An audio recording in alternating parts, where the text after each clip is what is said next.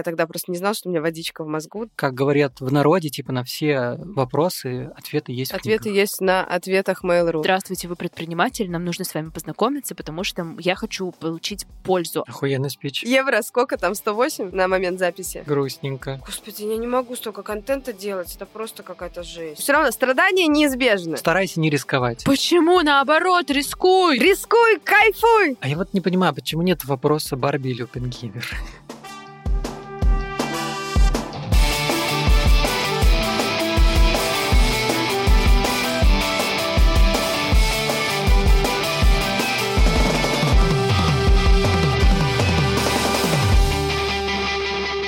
Всем привет, это подкаст «Ответ директоров». Меня зовут Саша, со мной здесь Таня и Наташа, а еще сегодня с нами Соня, продюсер нашего подкаста. Каждую неделю не-не-не, ну кому мы врем? Каждый месяц мы говорим своей команде, что у нас совет директоров, но на самом деле собираемся здесь, чтобы встретиться и ответить на ваши вопросы, которые вы присылаете нам.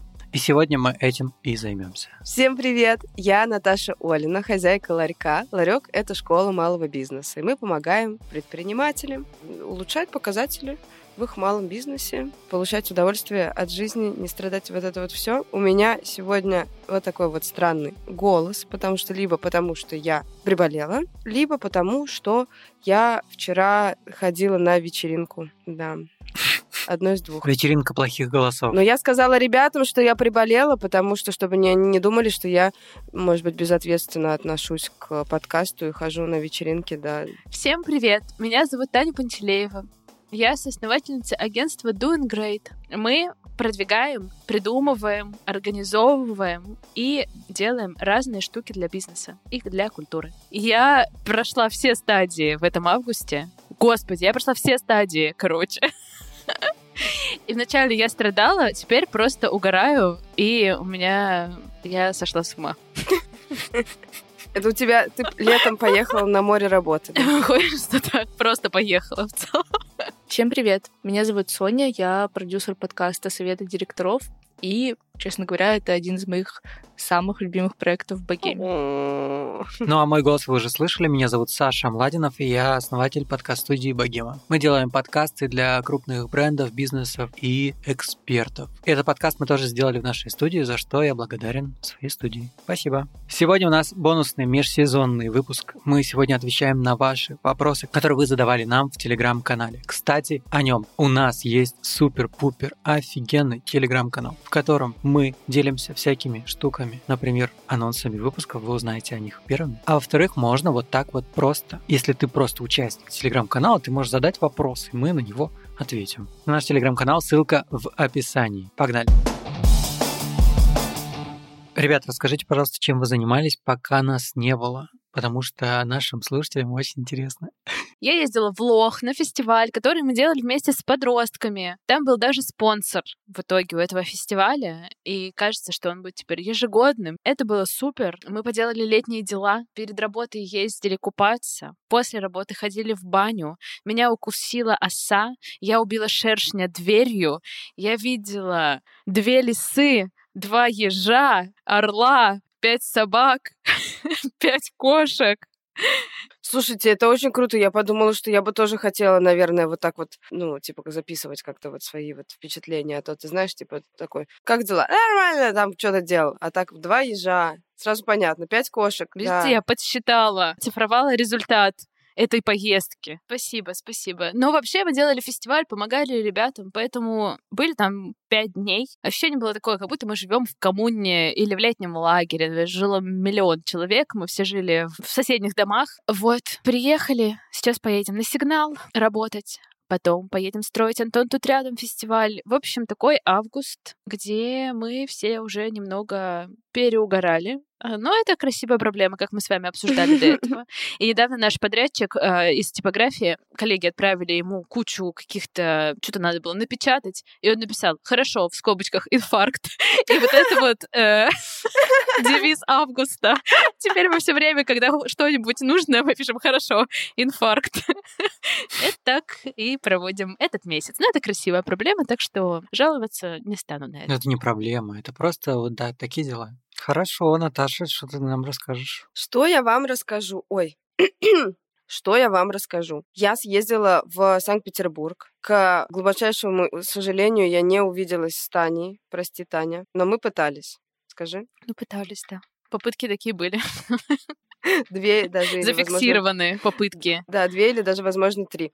Вот. Я съездила, значит, найти э, все свои документы по всем МФЦ и так далее, потому что перед отъездом я просто отдала все документы свои на апостиле в какие-то там организации и под... решила, что потом разберусь. Вот, потом попрошу маму их забрать или еще что-то такое. В общем, у меня там много было всяких разных дел, что я так о них и не вспомнила. А когда приехала в Петербург, оказалось, что они уже все отправлены в архив, и каждый в свой архив. Я обзвонила весь город и нашла свои водительское удостоверение, я нашла свое свидетельство о рождении, еще куча каких-то других документов.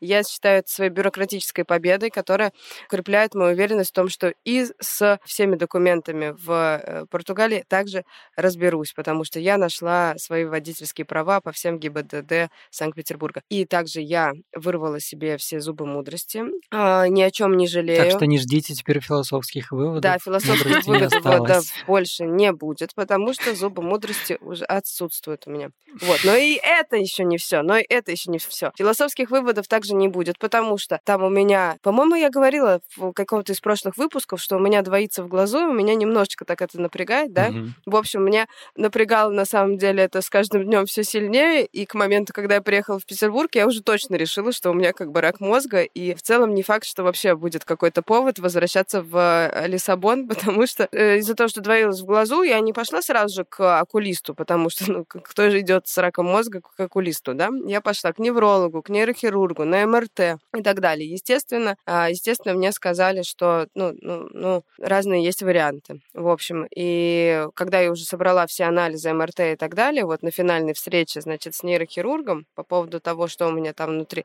он мне сказал, что, значит, рака мозга у меня нет, опухоли у меня нет, каких-то патологий у меня нет, но у меня просто атрофия мозга врожденная. Мы И теперь должны- на все вопросы, на все вопросы теперь я отвечаю, что, извините, у меня реально деформация лобных долей. Такая я. Такой я человек. Вот. Что еще было? Я вернулась в Лиссабон успешно, сделав все свои миллиард миллионов дел, все, сделав все, кроме встречи с Таней. И у нас на прошлой неделе к нам приезжал Папа Римский в Лиссабон. И такой есть прикол, что, значит, в Лиссабоне живет 500 тысяч человек, но на 4 дня, пока там был папа, приехало еще миллион. Ого. Это выглядело... Это его вся делегация? Турменеджеры. Это его фан-база? Это студенческие организации, половники с, изо, со всего мира, Половники? просто со всего мира. Те, кто приехали поприветствовать папу. И, в общем-то, их там размещали официально и в каких-то спортзалах, и там каких-то помещениях и так далее. Им организовывали, значит, вот это все централизованное перемещение. Многие спали в палатках, ну, там, на детской площадке, например, около дома и так далее И как ощущалось? на газоне, еще где-то. Я пришлю в телеграм-канал видео, там есть видео, например, как один из э, пасторов, который по совместительству является еще и диджеем, и он после ночной службы как бы разгоняет паломников, э, чтобы они не, не уснули, и чтобы они, значит, э, взбодрились, и играет диджей-сет на весь вот этот огромный парк Эдуарда, просто там реально выглядит, как будто это миллион человек, и они все такие... В общем, и они супер позитивные все были, все в цветных футболках, все со своими флагами. Выглядело это как чемпионат мира по христианству. Мне это очень понравилось. Итак, первый вопрос. Как вы относитесь к тимбилдингам в удаленном формате, либо в оффлайн формате? Были ли у вас какие-то смешные истории с них, э, возможно, в вашем бизнесе или с прошлых мест работы? А у нас есть кнопки, типа, кто первый готов ответить? Я... Я не сомневалась. Я ждала, когда Таня нажмет эту кнопку. Я думала, вдруг вы скажете. Таня специалист в этом, очевидно. Вот, спасибо. Да. Хотела, не хотела сама настаивать. Кстати, расскажи, как у тебя прошел в кинотеатре? Супер было все. Вообще мы обожаем, конечно, наши корпоративы, и вроде бы коллеги тоже их обожают, и не только мы с Катей вдвоем их обожаем. Вроде все их обожают. Мы часто придумываем разные вообще корпоративы. У нас было много разных классных странах. Был в стиле зачарованных. Был на яхте зимой в стиле один дома. Был э, в трамвае, который едет по Петербургу. Э, поэтому я считаю, что это офигенно, потому что это совместный опыт, который мы создаем вместе, и это позволяет друг на дружку посмотреть в офлайне, взаимодействовать не только по работе, увидеть за квадратиками зума реальных людей. Ну и в целом, даже когда мы еще больше работали в офисе, то в любом случае это классно помогает. Мы делали вечера настольных игр. Коллеги учили вязать. Коллеги учили делать мультики из... Э, боже. Короче, у нас было много разных тимбилдингов. В общем, мне кажется, что это супер. Особенно супер, если это с каким-то приколом. А, у нас еще был, конечно же, корпоратив-фестиваль, когда все было про фестивали. У нас был э, хедлайнеры, были все наши коллеги, была такая афиша со всеми именами, были переводные татуировки. Короче, видите, я могу сейчас через 30 минут вы меня остановите, я все еще рассказываю про наши корпоративы. И всегда это все секретно, никто не знает, что будет, где будет, и мы просто говорим место встречи, и там все готово, все в блестках, все супер, все слушают монатик. План такой обычно. Действительно, что касается прям таких типа тимбилдингов и корпоративов, не так много опыта у нас, например, в Богеме. Тут, конечно, Таня всех опережает.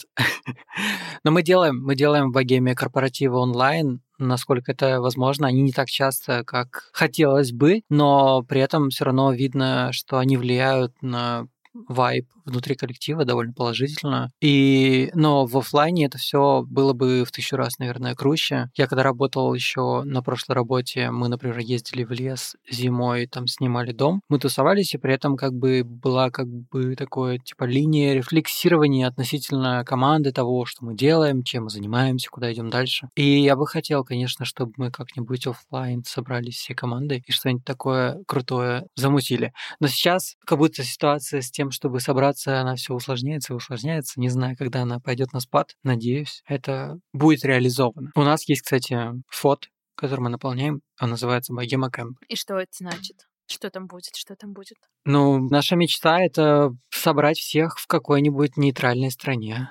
А, я что думаю по этому поводу? Я, конечно, думаю, что очень важно создавать общие эмоции, общие впечатления, которые вас объединяют с командой. Это влияет положительно абсолютно вот сто процентов на ваши дальнейшие коммуникации, вашу дальнейшую работу. И раньше, когда у меня было много, очень много сотрудников, мы постоянно это делали по возможности. То есть хотя бы пару раз в год мы проводили какие-то мероприятия, какие-то тимбилдинги, корпоративы и все остальное. И помимо там, э, собственно говоря, каких-то просто собраний, совещаний, когда все могут просто поделиться тем, как у них дела. То есть, э, что я э, поняла, какой вывод сделала, самый главный, что самое важное — это дать людям возможность пообщаться, высказаться, как-то проявиться внутри команды и если нет, там, типа, финансовые возможности или просто нет ресурсов на то, чтобы что-то придумать а, крутое, праздничное, невероятное и сложное, вот как то, что, то, про что говорит Таня, я в восхищении вообще максимальном. Но вот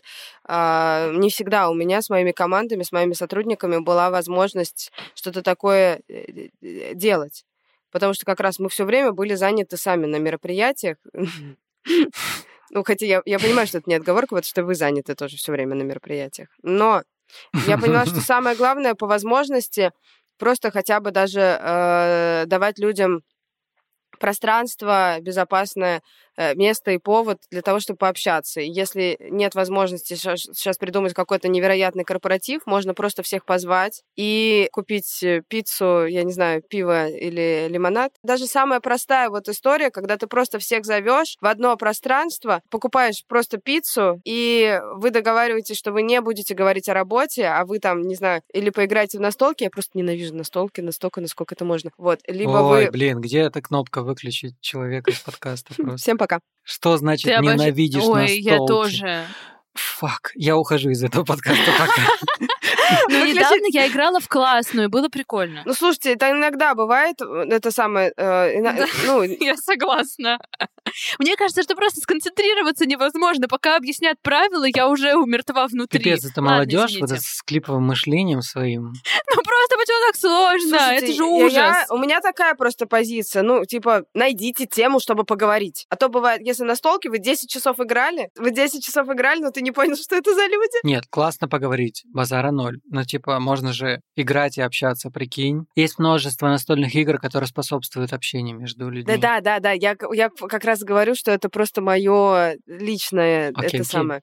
Ну вот. Ну, короче, месседж был такой, что супер дешево и по времени, по усилиям, и по деньгам, и так далее, можно это устроить, и это уже благоприятно повлияет на настроение, на атмосферу в команде, сто процентов. Это просто никто не спрашивал у меня совета, но я решила его дать. Пожалуйста. Следующий вопрос навеян выпуском с мамами. Как ваши вторые половинки относятся к такой серьезной занятости? Вы такие серьезные, да? Мы не будем отвечать на этот вопрос. Следующий вопрос. А Следующий я вопрос. хочу. Саша, отвечай. Ну а что, мне, мне есть что-то. Во-первых, что это за вот эта история с половинками? Сейчас, знаете, пойду по новой этике. Ладно, если мы как бы берем за основу то, что вот как бы у меня есть жена Кристина, она относится к этому, конечно, положительно. Иногда даже бывает такое, что она как бы удивляется тому, как я в профессиональном уровне расту. Потому что я часто за собой это не замечаю, а она часто слушает, там, как я на переговорах или на продаже, и потом подмечает, что типа это было очень убедительно и профессионально. Вы там что-то такое говорили. И вообще сейчас эм, я, получается, уделяю время только э, работе в богеме и своей жизни, и плюс качественно вот э, проведенное время с Кристиной. И, ну, я прям ощущаю себя намного счастливее в этом плане. Вот. Чем до того, как ты работал, чем когда ты работала в двух Да, на двух бывало, работах? ну, например, когда я работал на двух работах, я больше тревожился, я больше был в запарах, ну, как я говорил, постоянно думал о будущем и не ощущал настоящее. А когда, например, пару лет назад я вообще в богеме, типа, 24 на 7 работал, я, типа, вообще не разграничивал время, я очень много посвящал время работе, но мы понимали, что тогда нужно для этого, для того, чтобы росла компания. Вот. Сейчас уже я как бы слежу за этим. И вообще, я, возможно, говорил это, но для меня изначально, как бы наоборот, моя жена была примером того, как можно было жить свободно. И как-то я стремился к тому, чтобы также вот изменить вокруг себя условия, чтобы жить также свободно. И сейчас, наверное, мы оба сами как-то строим свою жизнь, как хотим, в плане времени. Красиво. Так я ж подготовился, я же все ответы. Хорошо, а где вопросы, где я подготовилась? Где я, где эти правильные ответы? Спасибо, Саша. Переходим к следующему вопросу. Расскажите, как вы сейчас генерируете новые идеи, как понимаете, что в бизнесе пора что-то менять, и откуда берете идеи для этих изменений? Ну, я как отличник потом Так вам отвечу. сейчас все и сказали, как они генерируют новые идеи. Да? Таня, вот Наташа такая, типа, этот ответ стоит.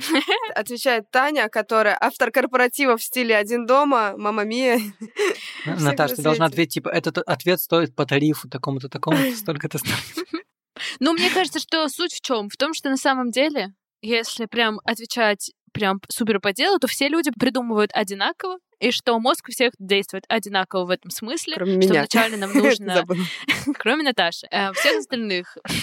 Нам нужно вначале получить информацию, мы ее загружаем в мозг, потом отвлекаемся на что-то, например, идем в душ или лежим под яблоней, и на нас падает яблоко, А, и потом нам приходит идея, поэтому если кажется, что идея не приходит, то нужно проверить вот эту связку и посмотреть, точно ли достаточен бриф в начале, в самом начале. Ну, типа, если мне нужно придумать идею для корпоратива, то для этого я не могу ничего придумать, то, возможно, на базово у меня, например, нет достаточного количества информации, типа, что я хочу сделать, какие мои коллеги, что бы мы хотели вместе сделать, сколько у меня денег и так далее. Потом, в моем случае, чаще всего мне помогает пойти в душ и постоять просто в воде, и я выхожу, и уже, как правило, у меня есть какое-то решение, либо нужно сесть и по брейнштормить, типа накидать, не знаю, 50 вариантов, из них что-нибудь будет.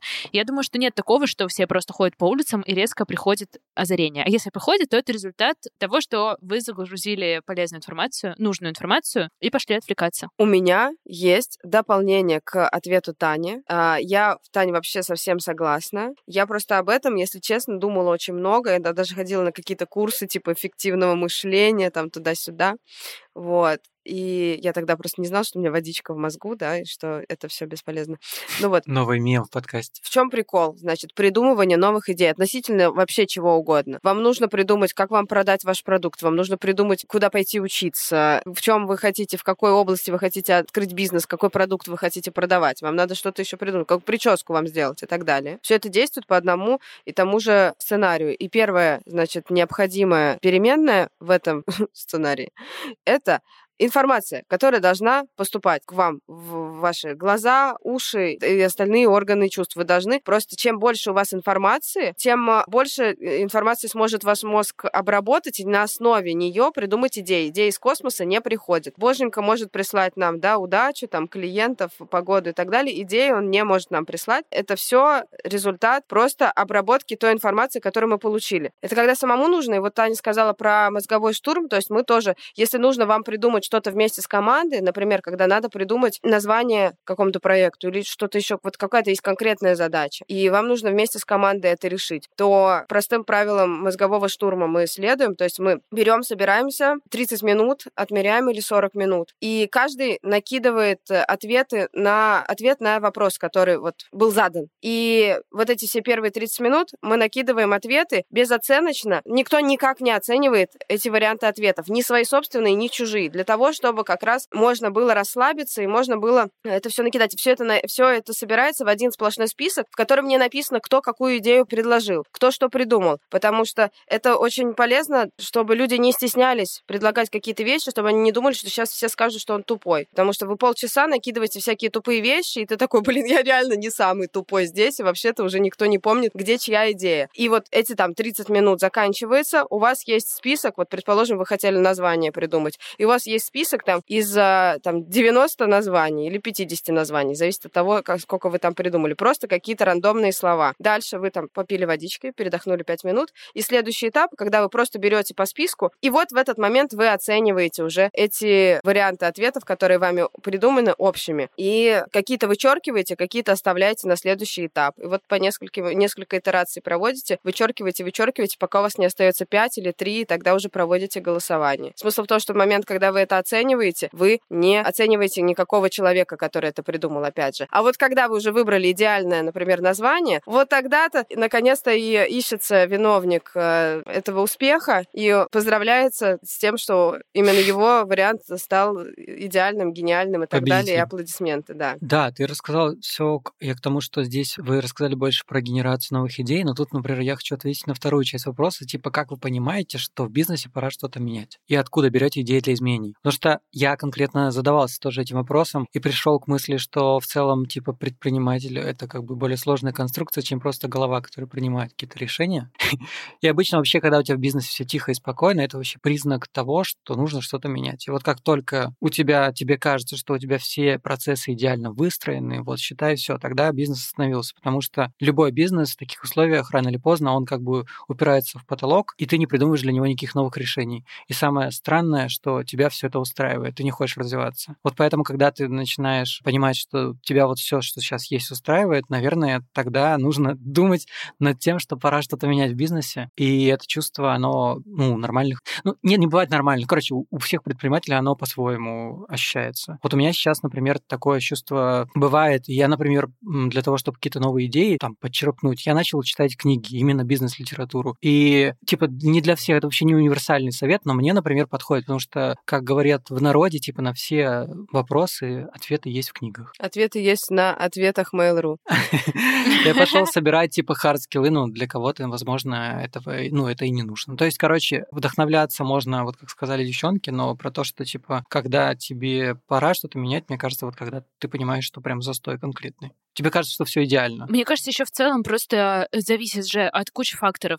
Не обязательно все менять. И мне э, есть такая штука, что типа иду на курсы, не знаю, успешного бизнесмена, выхожу на следующий день, просто перелопачиваю все и охреневаю, думаю, боже, что мне теперь со всем этим добром делать. И есть у психологов такая штука, что часто говорят, что, например, после того, как ты сходишь на сессию, не надо ничего менять в жизни, там, сутки, двое, радикальных решений не принимать, потому что тебе кажется, что ты сейчас все, а, не знаю, отменишь, говоришь, э, да, все осознал, сейчас отовсюду уволюсь, со всеми разведусь, не знаю, всех брошу, буду в Индии автостопом ездить, и потом проходит два дня, и такой типа, о господи.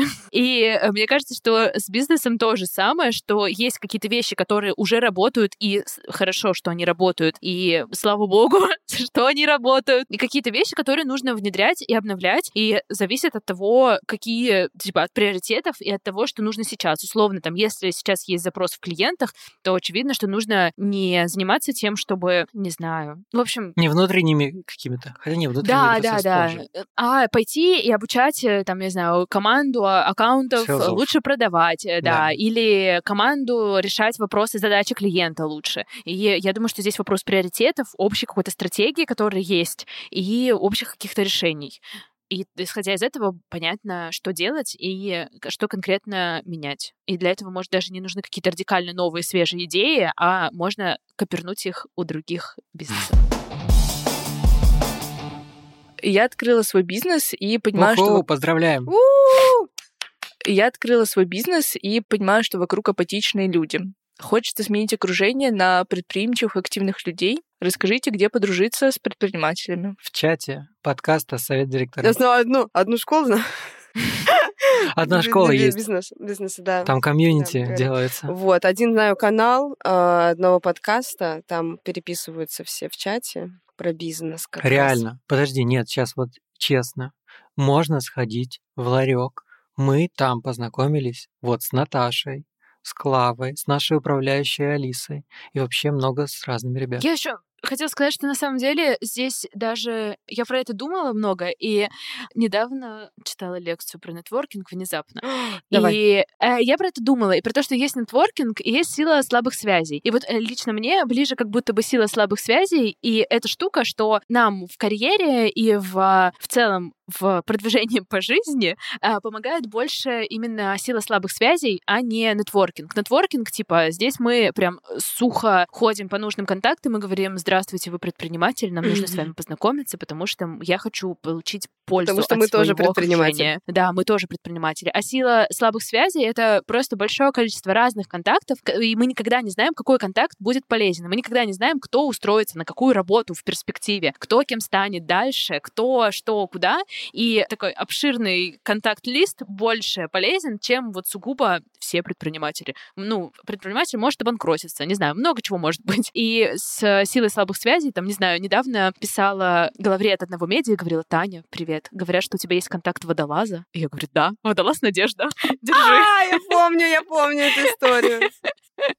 И вот, и это, мне кажется, больше помогает на самом деле, чем вот я добываю контакты. Но еще можно просто писать людям в интернете и говорить привет, давай познакомимся, и люди вообще в целом соглашаются. Я вам, Часто. я вам сейчас, я вам добавлю. Можно добавлю? Про, будет про апатичных людей. Дело не в апатичности. Дело в том, чтобы примерно, короче, вот понимать, что несколько человек из твоего окружения, более-менее близкого, они имеют схожие с тобой цели. Вот это я считаю очень важно, потому что у меня долгое время был период, а, когда я общалась, ну вот как мне было комфортно. Я все время работала, и я общалась на самом деле, я так не заметила, как это получилось. Все мои подружки, это были девочки, которые работали в, моем, в моих проектах, которые работали на меня прямо сейчас, или которые в недалеком прошлом работали на меня, а сейчас они там развиваются и работают в других там пр- проектах, но на схожих должностях. И в чем смысл? Плюсы. Ты самая классная, потому что ты всем начальница или бывшая начальница, да, и у вас как бы уже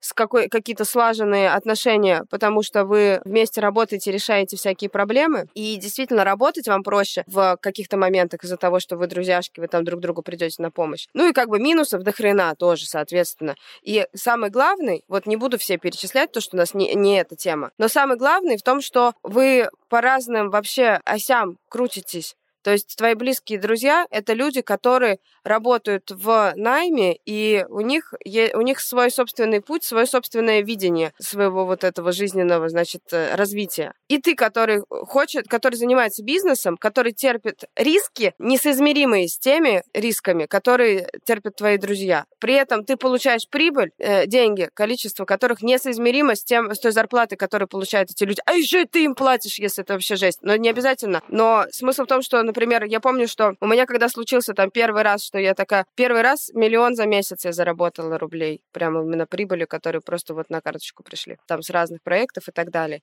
И я понимаю, что я не могу пойти и поделиться со своими друзьями этим, потому что они все еще 100 тысяч зарабатывают, и я им плачу эти деньги, и мы вместе как бы работаем над этими проектами, но как бы я получила миллион. И вот это вот, все моменты вот эти, они как бы стираются. То, что я взяла там три года назад в долг 10 миллионов под там, не знаю, с...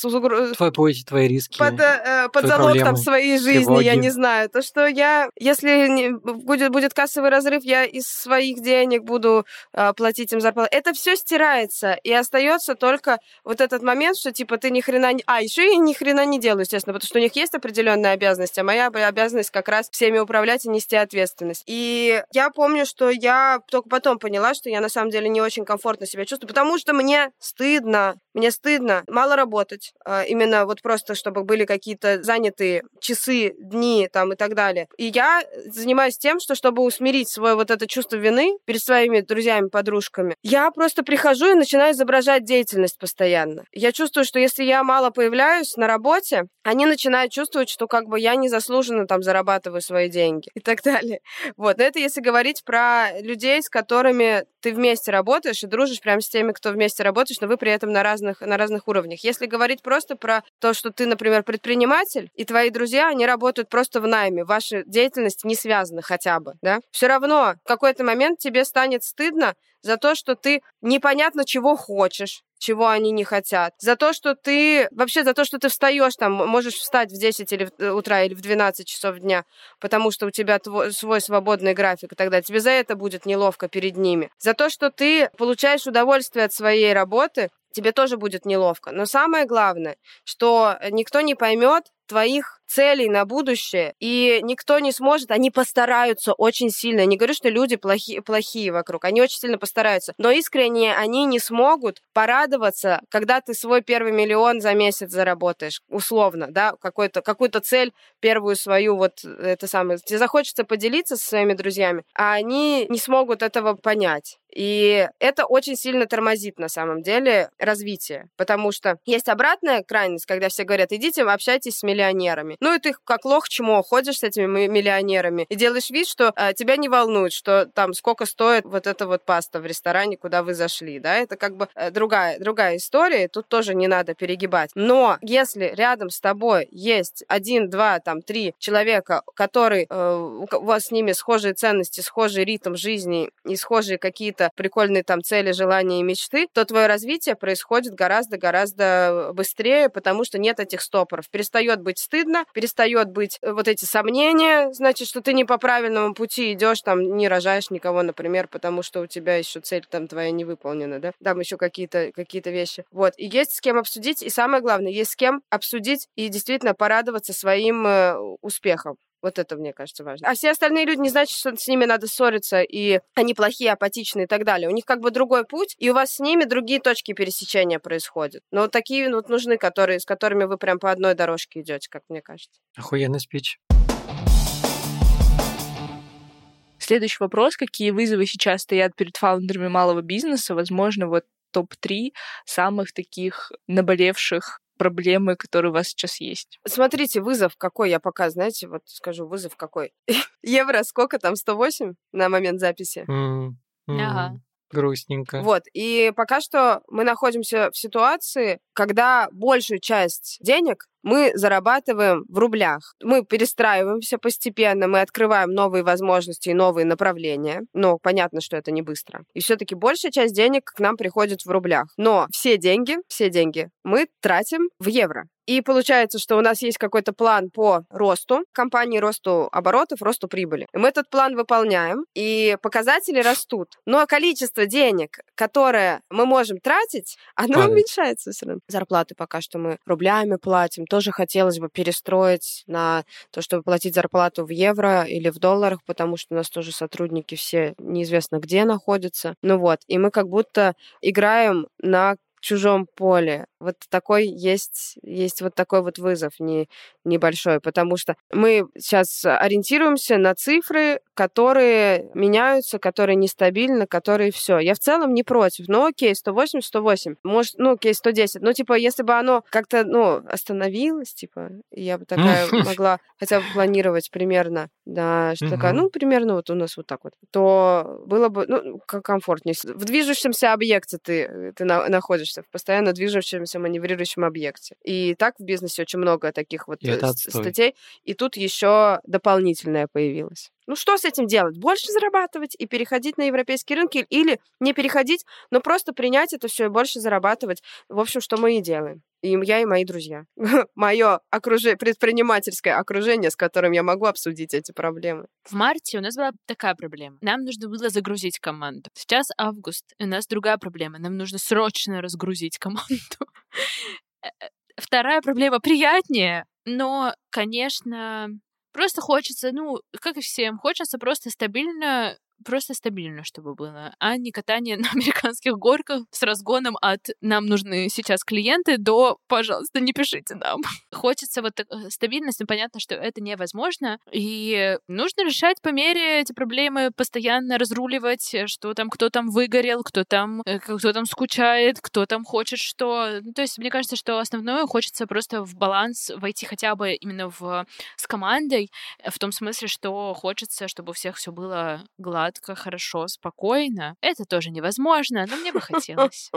Просто, Таня, бро. Просто бро.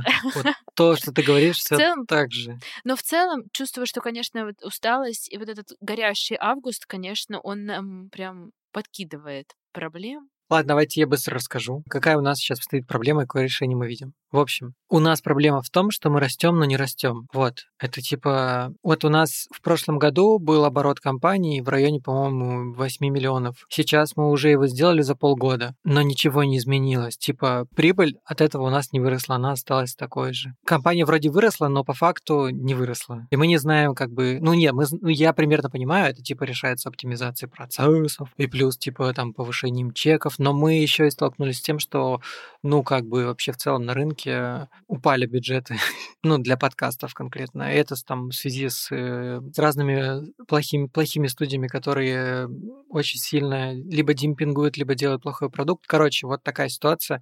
И мы понимаем, что, ну, получается, мы как бы обороты у нас выросли, но мы подняли там ребятам в команде зарплаты, у нас появились еще какие-то ребята в команде, появились какие-то другие подрядчики. Короче, расходы тоже выросли соизмеримо. И получается, что сложно сказать, что вот Короче, знаете, из, разряда, когда типа, да у меня оборот такой-то, такой-то. Да ни хера твой оборот не значит, короче, если, если ты неправильно распоряжаешься им. Вот такие дела. Записывайтесь ко мне на курс «Больше денег». Вот в конце августа стартует. Красиво. Красиво, нативка пошла. Мы как раз решаем именно эти проблемы. Когда оборот вырос, прибыль нет. Когда работать стало больше, а денег стало столько же и так далее. Ссылка там где-нибудь. В описании. В описании, да, пожалуйста. Ну, мне кажется, что это в целом узкое горлышко э, почти всех бизнесов, связанных с услугами. Ну и с кучей, наверное, всего другого. Поэтому но... я начал как бы декомпозировать в целом как бы эту историю с тем, чтобы не просто смотреть на бизнес тривиально, типа прибыль, доходы, а по факту разбираться более глубже в этом, чтобы разобраться до проблемы, почему так происходит. Но я на пути к этому. Вот. У самурая нет цели, есть только путь. Следующий вопрос адресно для Наташи. Как живет твой бизнес в Португалии? На какую аудиторию теперь будет ориентироваться школа, э, ларек, школа малого бизнеса? И какие планируются изменения? О, Короче, короче, что, что, что, что. Изначально школа малого бизнеса, ларек, была построена на базе моего опыта и опыта моей команды в работе с малым бизнесом в России. И это изначально основная аудитория. Но э, за там три года, которые мы работали над методологиями нашей программ, наших программ, над э, продуктами новыми, с подключением там дополнительных специалистов и всего такого, мы что поняли, что, во-первых, сами по себе материалы, инструменты, которые мы даем, они не привязаны конкретно к России. Это в целом инструменты по управлению своим бизнесом. С точки зрения именно вот нашего взгляда, нашего опыта и нашего tone of voice для вот нашей аудитории, с которой мы на одной волне. И в течение там последнего года мы, ну, полутора лет, да, вот с 22-го мы активно расширяемся на русскоязычную аудиторию за границей, потому что наш tone of voice неизменно связан с русским языком, поэтому у нас сейчас примерно, если не 50, то 40 процентов наших студентов, они базовые из России, но они сейчас находятся в разных странах, абсолютно вообще во всех, и запускают и что-то делают, запускают свои проекты. Это очень круто и вдохновляюще звучит на самом деле. И вот тот стартап, с которым мы подаемся в Португалии, он как раз, это не совсем вот прям школа ларек, то есть это стартап, который направлен на э, создание коммуникации и нетворкинга в бизнес-комьюнити в Европе. Суть стартапа заключается в том, что э, это сервис, который позволяет людям делиться опытом и немножечко подстирать еще тихонечко границы между какой-нибудь там маленькой деревней в Португалии и Лондоном, Парижем и Берлином. Это если условно так говорить. И также мы работаем над тем, чтобы мы сейчас вот изучаем именно европейский рынок этого образования для того, чтобы понять, что мы можем ему предложить с своей собственной стороны и со стороны там тех, например, экспертов, которых мы можем привлекать. Ну вот это не быстрая задача, но мы двигаемся. Ляг и лежи в направлении мечты, как говорится, если не можешь идти. Как повлиял Телеграм на продвижение вашего подкаста и других ваших продуктов? Это кто, Павел Дуров? Я не знаю. Это Павел Дуров спрашивает? Да, некий анонимный Павел Д. Павел Д. Сторисы в Телеграме была плохая идея, Паш. Паш, блин, верни стену. Слушайте, ну, я не знаю пока, я стесняюсь. Если честно, я просто морально готовлюсь к тому, чтобы вот выйти э, в Телеграме и сказать, уважаемые люди, у которых я как-то записана в телефонной книге. Всем привет! Пользуясь окном возможностей, говорю о том, что у меня есть школа ларек малого бизнеса, Инстаграм, рилсы смешные, подписывайтесь, Телеграм-канал, истории, я там пишу все репостят. И подкаст «Совет директоров» слушайте, пожалуйста, каждую неделю, а потом скоро еще в видеоформате. Вот такой вот у меня есть план, но я не могу пока решиться на это, потому что, знаете, типа Павел сантехник, Виктор придет на собеседование в 8.30 утра 16 э, там декабря. Вот такие вот такие вот. И, а, они не могут, вот люди, не, я поняла, что люди, которые, у них нет премиум аккаунта, они не могут выкладывать сторис, они могут только смотреть эти сторис. Да. И вот это просто какой-то, выглядит как насилие, если честно. Мне кажется, это все бета-тест. Вот когда они выкатят, типа, сторис для каналов, вот тогда будем делать сторис от совета директоров. Господи, я не могу столько контента делать, это просто какая-то жесть. Я тоже просто отказалась от контента и от новых обязательств. Просто люди-креаторы в Телеграме, они в основном себя. в каналах. Какой смысл от личных аккаунтов делать сторис? Это же нелогично. Какой совет вы дадите студентам или джуниор-специалистам, которые очень хотят свое дело?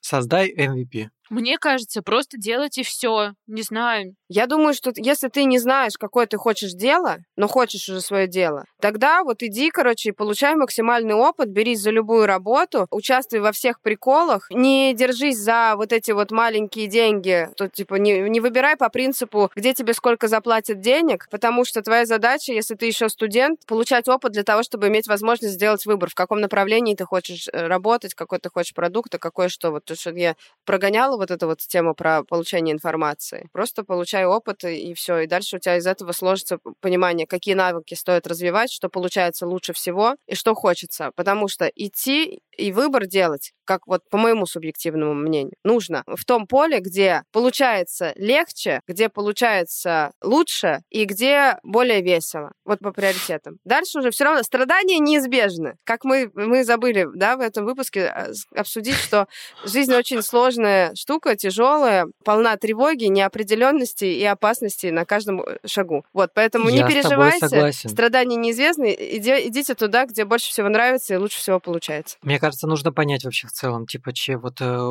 подумай, чем ты занимаешься, что у тебя хорошо получается и развивает, но, типа, не гонись за рублем сразу же, потому что пока ты студент, окей, супер, учись и развивай эту историю, а потом оно, возможно, перерастет само в бизнес, как у многих это и получалось. Проблема в другом, в том, что когда оно перерастет в бизнес, заведи себе еще параллельное хобби, потому что это уже не будет твоим хобби. Да, короче, про, не гони за рублем, тут действительно важная история к вопросу о том, как бы можно убить овцу и хорошо поесть, получить мясо и хорошо поесть, и получить гораздо больше результат. А можно в течение очень долгого времени, не убивать, а можно не убивать овц- овцу, и в течение долгого времени стричь с нее шерсть и вязать из нее носочки. И как бы тут вопрос в том, какой ты там, Как ты- какой ты делаешь да. выбор. Потому что? Потому что, если не про метафоры, то многие ребята попадают в ловушку, когда они устраиваются официантом в какой-нибудь ресторан классный и начинают зарабатывать гораздо больше, чем люди, их сверстники, которые учатся или которые что-то пробуют и так далее. И потом они не могут слезть с этой иглы и упускают время, в которое можно получить вот этот самый опыт. И через ко- сколько-то лет их сверстники, которые ничего не зарабатывали, начинают их обгонять. Это то же са- то- это касается и любой другой не очень интересной работы, где ты устроился и ты, э, ты получил финансовую свободу, но если ты не получил еще э, возможности учиться и развиваться и какого-то будущего в плане там типа какого-то своего пути, то это может быть э, шаг, о котором ты потом пожалеешь. Как решиться на создание бизнеса, работая на основной работе, чтобы не потерять в доходе, учитывая то, что в бизнесе в первые месяцы дохода не так много? А вообще, судя по прослушиваниям этого подкаста, если у вас в первые месяцы бизнеса будет доход, то это еще очень даже хорошо, потому что обычно его нет. Это мой кейс. Типа, как это случилось? Я работал в подкаст-студии, параллельно создал свою подкаст-студию. Процессы очень Хитро. похожие. Эка ты придумал, я сразу и не понял, да? Слушай, а ловко ты это придумал. Я даже вначале не понял. Молодец. Нет, это случилось таким образом. Смотрите, сначала у меня, я, я как бы устроился в подкаст-студию. Я начал развиваться, подниматься, там разные у меня были должности. В какой-то момент у меня были какие-то идеи.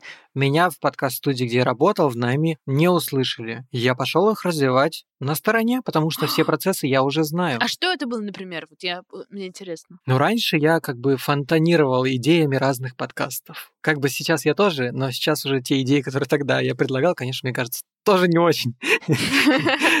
Но это не важно. Просто фишка в том, что мою инициативу тогда как бы не услышали. И это сейчас я даже, кстати, не за спиной там своих работодателей говорю или что-то. Мне лично сказал как бы генеральный директор моей студии, где я работал, что типа в какой-то момент меня не услышали. Поэтому появилась богема. Я такой, ну, наверное, так и есть.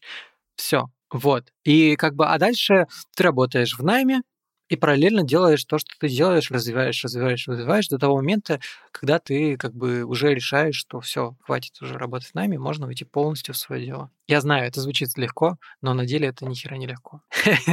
Старайся не рисковать. Вот, наверное. Почему наоборот? Рискуй! Нет. Рискуй, А, кайфуй! Рискуй! Живи свою А. жизнь! Рискуй! Рискуй! Когда создаешь какое-то параллельное дело с наймом, ты А. если понимаешь, что есть Да перспектива, наоборот, ты же больше безопасности. Да, ты в большей безопасности. Ну, Я имею в виду, что рисковать это значит, типа, вот у тебя первый заказ, все, увольняюсь. Это и А, есть ну, риск. в этом смысле. Это Возможно. неправильно, вот. Ну ладно. Но надо быть готовым к тому, что твой доход может упасть. И надо определить, какой у тебя минимальный есть, какая минимальная сумма, которая тебе нужна для того, чтобы выживать, жить, закрывать свои потребности. У всех базовые потребности свои. У кого-то в них включен косметолог, маникюр, э, сумка каждый месяц, такси Комфорт Плюс. У кого-то поесть, снять квартиру. И стесняться не надо. То есть, ну, как бы, человек, который занимается бизнесом, особенно запускает что-то, он должен себя чувствовать хорошо и ресурсно. Ну вот, и ты выбираешь, значит, какие оставлять опции для того, чтобы ты чувствовал себя хорошо, но при этом ты не, не перебарщивал. Понимаешь, какую сумму, какая сумма тебе нужна. Вот. И ты стараешься совместить, значит, вот этот вот момент, когда э, ты параллельно с работы делаешь бизнес, и наконец-то ты понимаешь, что твой бизнес начинает приносить тебе вот эту минимальную сумму. Вот в этот момент ты берешь коробочку, складываешь туда свои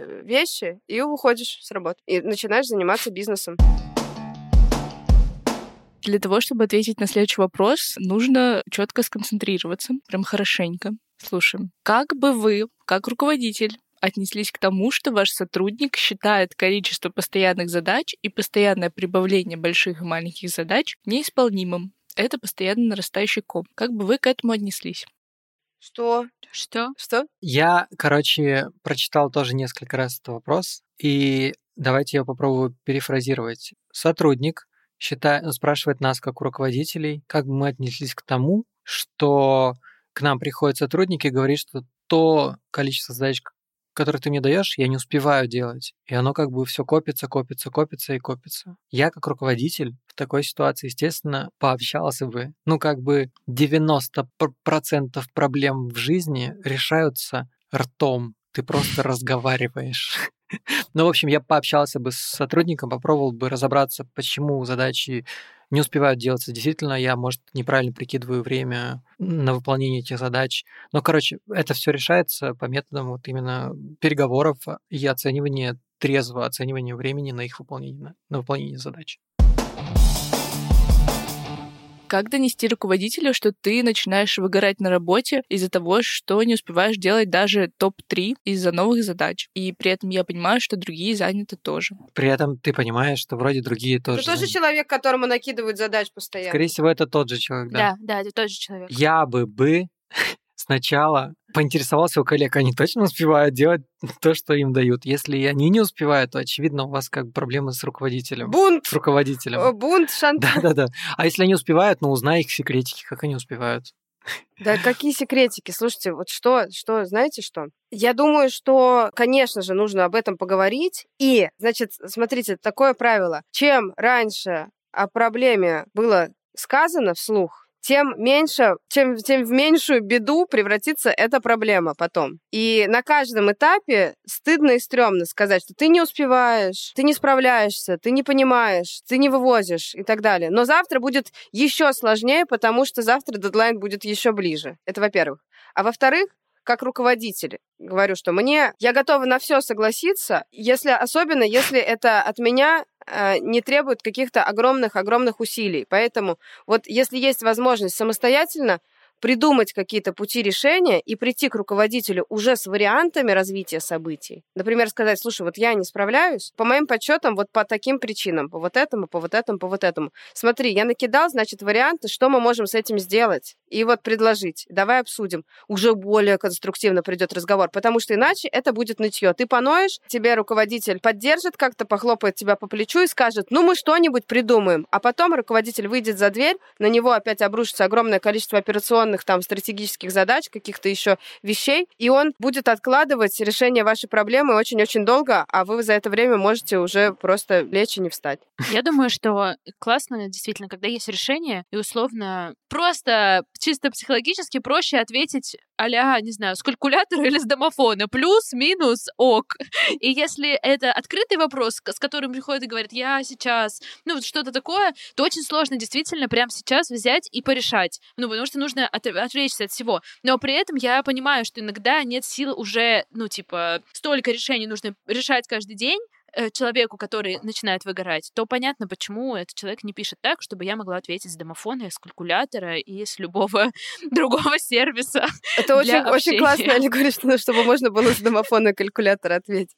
Короче, что важно здесь помнить, что руководитель — это не ваша мама, которая заинтересована в первую очередь в том, что вы, солнышко, были э, сытые и выспавшиеся и счастливые. И вы сами живете свою жизнь, и вы сами ответственны за свою жизнь, даже если вы в найме работаете. Даже если вы студент, который учится и выпрашивает там свои зачеты у преподавателей, к которым они ни разу не ходили. Вы сами ответственны за свою жизнь. Поэтому варианты тоже, как вашу жизнь облегчить, в первую очередь за вами. Если вы сами не можете подумать, то, возможно, есть смысл сходить к какому-нибудь коучу, психологу, психологу или посоветоваться с какими-нибудь э, людьми, которые в теории могут дать какое-то свое мнение и выбрать уже из этого мнения. И просто повышаются шансы очень-очень сильно, если вы к своему руководителю приходите с предложением, на которое он может просто согла- согласиться. Ну, то есть не значит, что то, что вы устали, не значит, что ваш руководитель должен решать эту проблему, и то, что он вообще сможет решить эту проблему. Потому что, может быть, ваш руководитель тоже в этом состоянии, он скажет, да, ты знаешь, пойдем выйдем в окно вместе. Ну, мне сложно очень в этот момент, потому что я думаю, я же сама это выбрала. Что выбрала? Ну, я же сама это все выбрала. Ну, то есть я, в момент, как вот сейчас, например, я хочу пожаловаться. Ага. И я хочу всем сказать, что, боже, я сейчас просто на пределе. Я сейчас тащу вот это все. Но, с другой стороны, я же сама это выбрала. И если я начинаю жаловаться коллегам и говорить, я не могу решать твои проблемы, потому что я сейчас сама сейчас сдохну, ну, как-то странно. Как-то здесь что-то не складывается. Ну, в моей голове. Как-то... Да, скорее всего, не будет руководитель э, так отвечать. Он, скорее всего, ну вот так вот, как ты говоришь, что типа, я не буду решать твои проблемы, потому что я сама сейчас сдохну. Он не будет так говорить. Он скажет, решим. Я подумаю. Я, Я подумаю, подумаю обязательно. решим. Спасибо, что ты сказал, спасибо, что ты поделился, я тебя услышал. А, Я А подумаю. мне к кому пойти? А, ты про себя? Ты про себя? Нет, просто ты говоришь. А руководитель так не ответит. Он скажет, мы все решим. Да, нет, я к тому, Я что подумала. руководитель так не ответит, он скажет, мы все решим, и ни хрена решать не будет. Потому что у него нет сил. Но если, если вы пошли к своему руководителю, и он вообще неадекват, ну тогда, блин, ребят, может быть, надо поменять работу. Ну, кстати, да. Надеюсь, я так никому не отвечала недавно.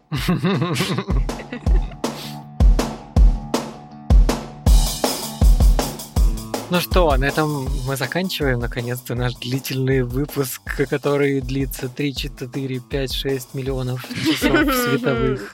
Как и обещали, без философских выводов. Да, Ребята, спасибо за ваши вопросы. Я надеюсь, что мы что-нибудь интересненькое сказали, подсветили здесь. Я надеюсь, что вы, правда, рады нас слышать. А мы, мы, значит, у нас по плану еще выложить еще парочку выпусков в межсезонье, чтобы вы не сильно скучали по нам и чтобы вы про нас не забыли. И мы готовимся к следующему сезону, который... Можно уже, Саша, сказать? Да? Нет? Нет, нельзя. Нельзя. Ха-ха-ха. который выйдет, который выйдет осенью, скажу. Да, да. Мы готовим, да. До новых встреч! Ставьте нам, пожалуйста, лайки, звездочки, сердечки. Подписывайтесь на наш телеграм-канал. Обязательно, обязательно. Мгм. Мы там напишем. Спасибо большое нашему продюсеру Софье Грошевой. Сонечка, ну так рада, Спасибо я так большое. рада слышать Соню. Андрею Кулакову, который сейчас в отпуске, но выйдет из отпуска и смонтирует этот подкаст. Знаете, я подумал о том, что вообще изначально этот подкаст собрала Саша Рудко, поэтому по- хочу сказать спасибо, она автор идеи этого подкаста. Я вспомнила, что я, как это, знаете, вот э, я когда смотрела сериал «Анатомия страсти», там было, там всегда в начале автор идеи Шонда Раймс. И дальше уже просто другие сценаристы, другие режиссеры, актеры, там вообще, она вообще уже ни при чем, типа, но всегда начинается все это с того, что автор идеи Шонда Раймс. И еще обложку для этого подкаста сделал Александр Богатов, а джингл сделал Александр Зверев. И спасибо Саше Младинову, Наташе Улину и Тане Пантелеевой. Всех обнимаем и всем пока. Спасибо.